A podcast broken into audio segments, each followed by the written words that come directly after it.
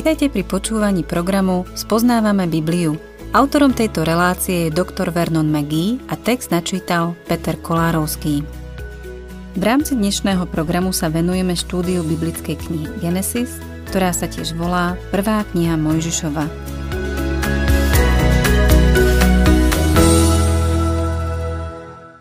Milí poslucháči, Jákobovi synovia sa opäť vydali na nepohodlnú cestu do Egypta, aby nakúpili obilie. V čase hladu nešlo len o zopár vriec obilia. Faraónov správca mal prísny dohľad nad tým, komu sa z týchto vzácnych zásob dostalo. Už pri svojej prvej návšteve Jákobovi synovia padli pred ním na kolená, aby si získali jeho priazeň. Nikomu z nich ani len nenapadlo, že by to mohol byť ich brat Jozef, ktorý pred viac ako 20 rokmi mal sen o tom, že sa mu raz budú klaňať. Idú sa s ním stretnúť druhýkrát, tento raz s Benjamínom a s množstvom peňazí. Po svojej prvej návšteve totiž vo svojich vreciach našli všetky peniaze, ktorými zaplatili za obilie. Netušili, že za tým stojí Jozef, a len chceli všetky peniaze čestne vrátiť. Otvorme si 43.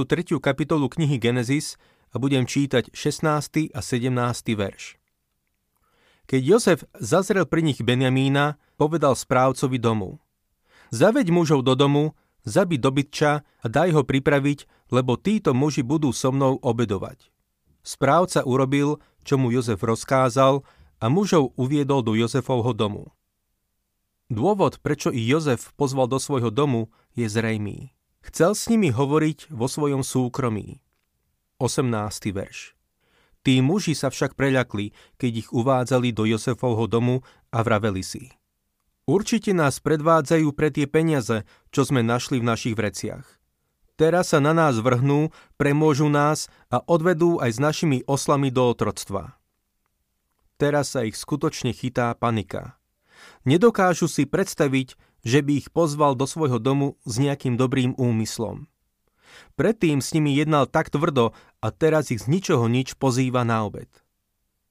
Zase tu máme niečo, s čím by sa za bežných okolností mohli chváliť. Pozvanie domov od takého vysokopostaveného štátnika je predsa obrovská výsada. Týmto mužom však toto privilégium neprináša žiadnu radosť. Majú komplex viny. Za všetko, čo sa s nimi deje, sa cítia vinní, pretože predali svojho brata. Vina mení radosť na nešťastie. Vo svojom strachu si začínajú všeličo domýšľať. Chce ich azda tento muž vziať do otroctva pre peniaze, ktoré našli vo svojich vreciach? Pravda, neváhal ich dať Jozefa do otroctva, keď ho predali Izmaelitom. Čítajme ďalej 19. až 22. verš. Pristúpili teda k správcovi Jozefovho domu a hneď pri vchode ho oslovili. Povedali mu: "Prosíme, pane, my sme tu už raz boli nakúpiť potraviny. Keď sme však prišli na miesto, kde sme prenocovali, rozviezali sme vrecia. Každý z nás našiel celkovú sumu svojich peňazí na vrchu vo vreci. Teraz ich osobne prinášame späť. Priniesli sme si peniaze aj na ďalší nákup potravín. Nevieme, kto nám vložil peniaze do vriec." Začínajú sa ospravedlňovať, vysvetľovať a obhajovať.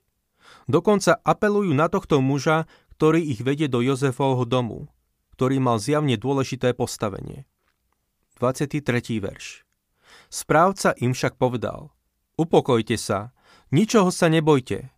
Ten poklad do vriec vám vložil váš Boh, Boh vášho otca. Vaše peniaze som už predsa dostal." Potom priviedol k ním Šimeona. Tento muž podľa všetkého prostredníctvom Jozefovho svedectva prišiel k poznaniu živého a pravého Boha. Myslím si, že Jozef ho prinajmenšom čiastočne zasvetil do toho, čo sa bude diať. Viem si predstaviť, že keď im povedal: "Vaše peniaze som už predsa dostal", sa vystrašili ešte viac. 24. verš. Keď správca uviedol tých mužov do Jozefovho domu, dal im vodu, aby si umyli nohy, a ich oslom dal obrok. Vidíme tu zvyk umývania nôh. Stretli sme sa s ním v živote Abraháma a potom zase v Sodome. Bol to vtedajší zvyk. 25. a 26. verš. Oni medzi tým pripravili dar pre Jozefa, keď príde na poludnie, lebo počuli, že tam budú obedovať.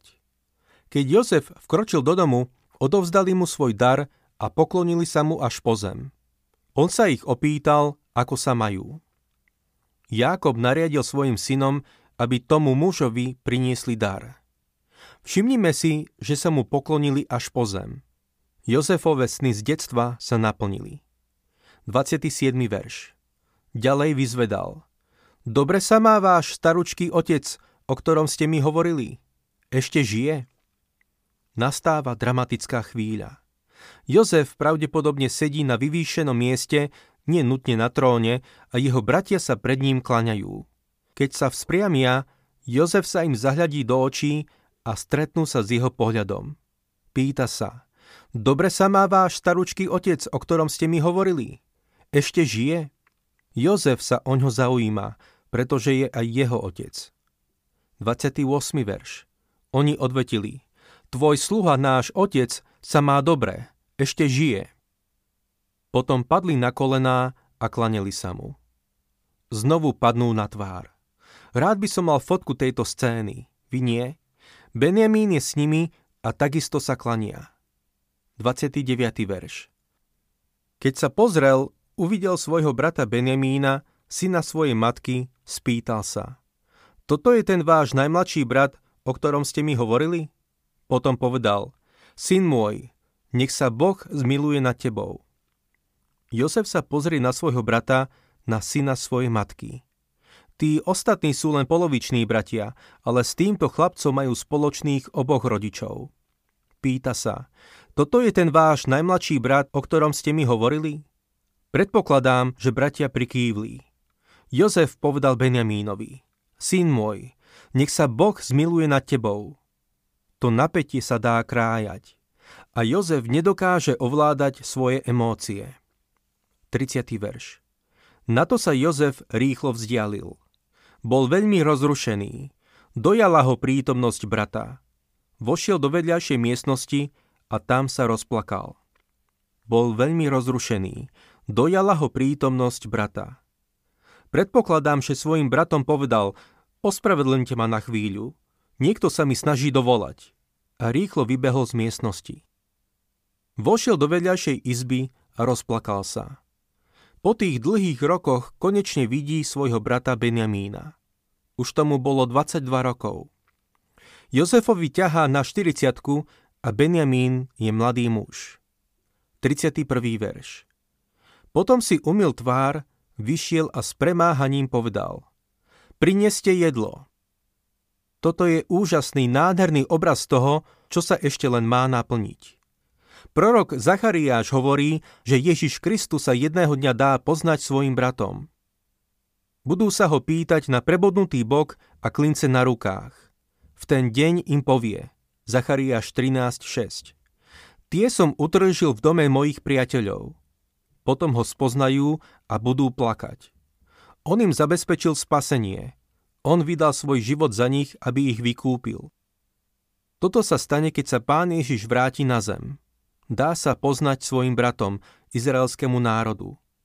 Bude istý zvyšok, ktorý ho spozná. Veľa jeho bratov v neho neuverilo, keď prišiel prvýkrát, ale potom ho spoznajú.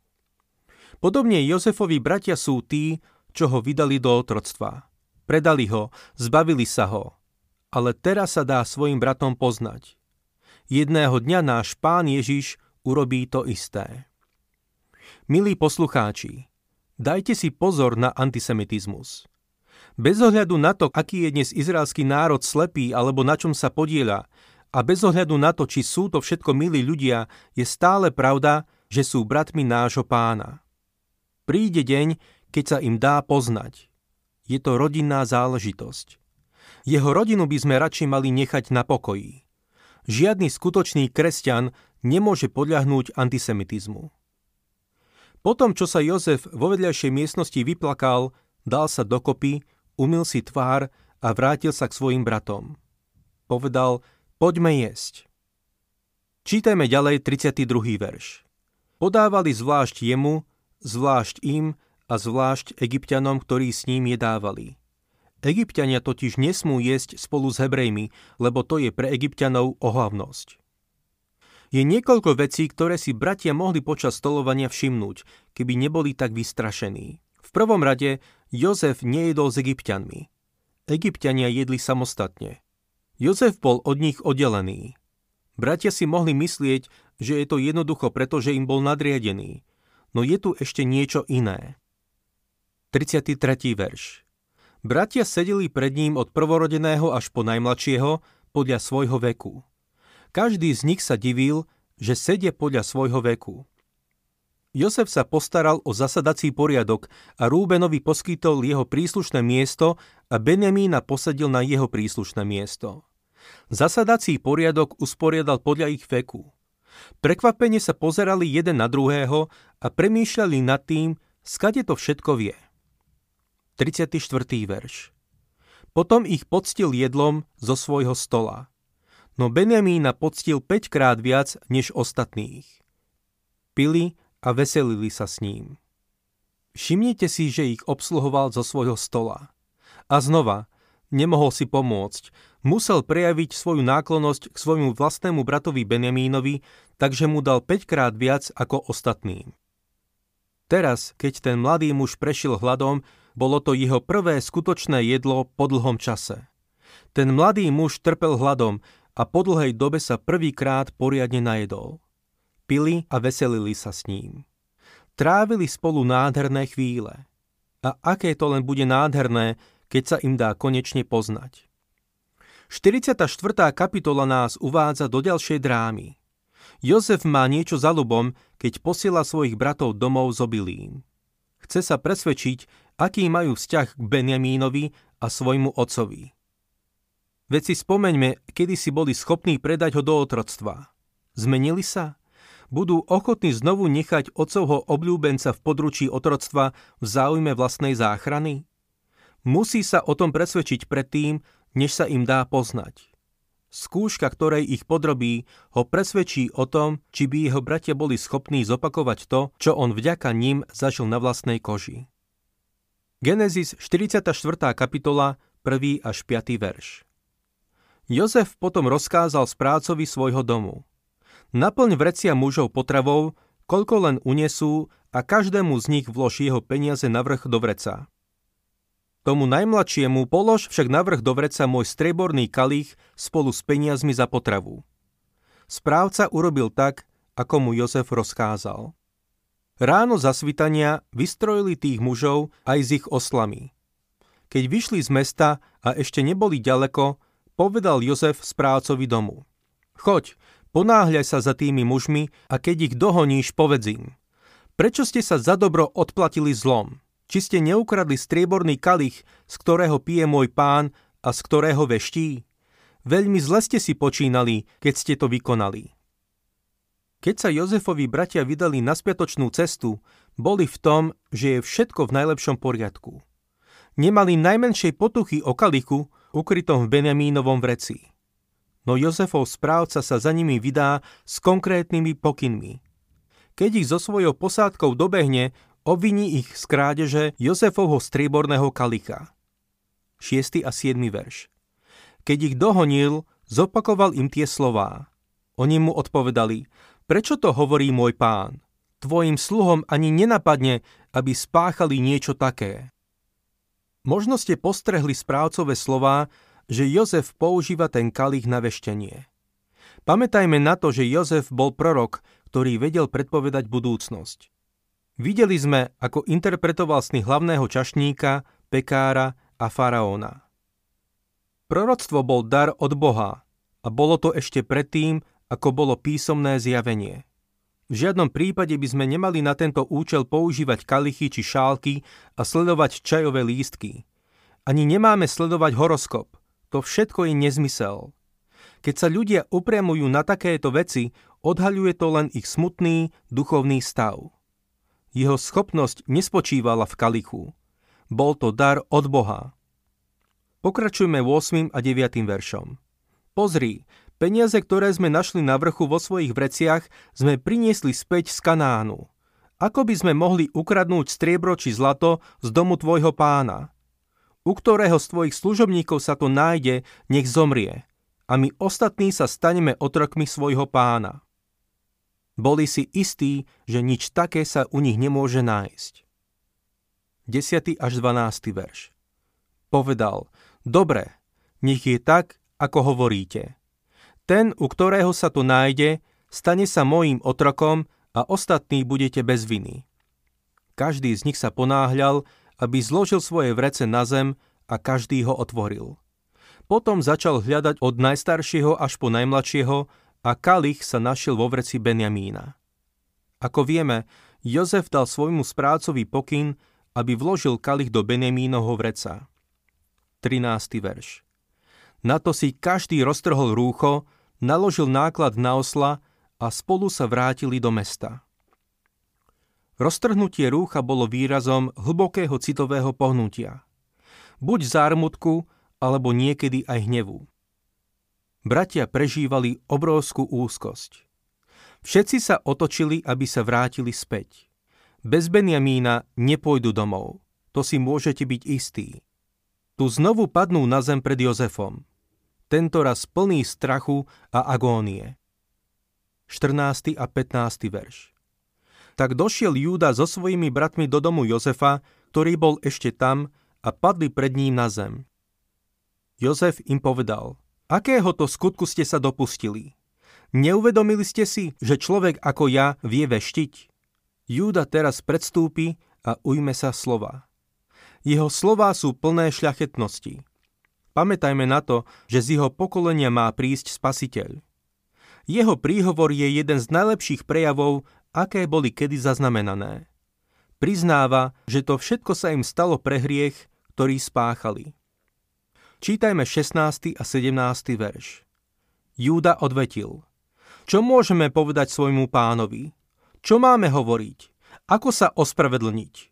Sám Boh to dopustil na svojich sluhov pre ich previnenie. Teraz, pane, sme tvoji sluhovia, my i ten, u ktorého sa našiel kalich. On však odpovedal. Ani mi nenapadne niečo také urobiť. Otrokom mi bude len ten, u koho sa našiel kalich. Vy ostatní môžete pokojne odísť k svojmu otcovi. Jozef sa chce presvedčiť o ich láske k svojmu bratovi. Hovorí, že Benjamín je vinný, takže len on má zostať. Hovorí im, len tu Benjamína nechajte, bude mi otrokom, on je vinný, vy ostatní sa môžete pobrať domov. Nevyžaduje si to veľa predstavivosti, aby sme vedeli, ako by asi ešte nedávno zareagovali na takúto ponuku. Tí, ktorí pred niekoľkými rokmi predali Jozefa, by určite nemali problém zbaviť sa aj Benjamína, keby sa tí mali vyhnúť otroctvu. Teraz však spoznávame týchto bratov, najmä Júdu, z inej strany. Júda rozpovie správcovi Egypta, čiže Jozefovi, celý príbeh o tom, ako chcel spolu so svojimi bratmi odísť do Egypta druhýkrát, aby nakúpili obilie, že si so sebou chceli vziať Benjamína, pretože to bola podmienka faraónovho správcu. Ďalej Júda hovorí o tom, ako ich otec Jákob prosil, aby nechali Benjamína doma a ako sa otcovi vyhrážali, že bez Benjamína nikam nepôjdu. Celý Júdov prejav si môžete prečítať od 18. po 34. verš. Svoju reč ukončuje tým, že sa dokonca zaviazal svojmu otcovi, že Benjamína bezpečne dovedie domov. V tomto bode sa vynárajú dve otázky. Bude Júda v prípade potreby ochotný zaujať Benjamínovo miesto ako otrok? A druhá otázka je samozrejme, dá sa konečne Jozef svojim bratom poznať? Program Spoznávame Bibliu vysielame každý pracovný deň a relácie sú dostupné aj na internetovej stránke ttb.t2tvr.org. Ak sa vám program páči, chceli by ste nám nechať nejaký odkaz alebo by ste tento program radi odporúčili ďalším, navštívte facebookovú stránku Spoznávame Bibliu alebo nám napíšte na e-mailovú adresu spoznavame.bibliu@gmail.com.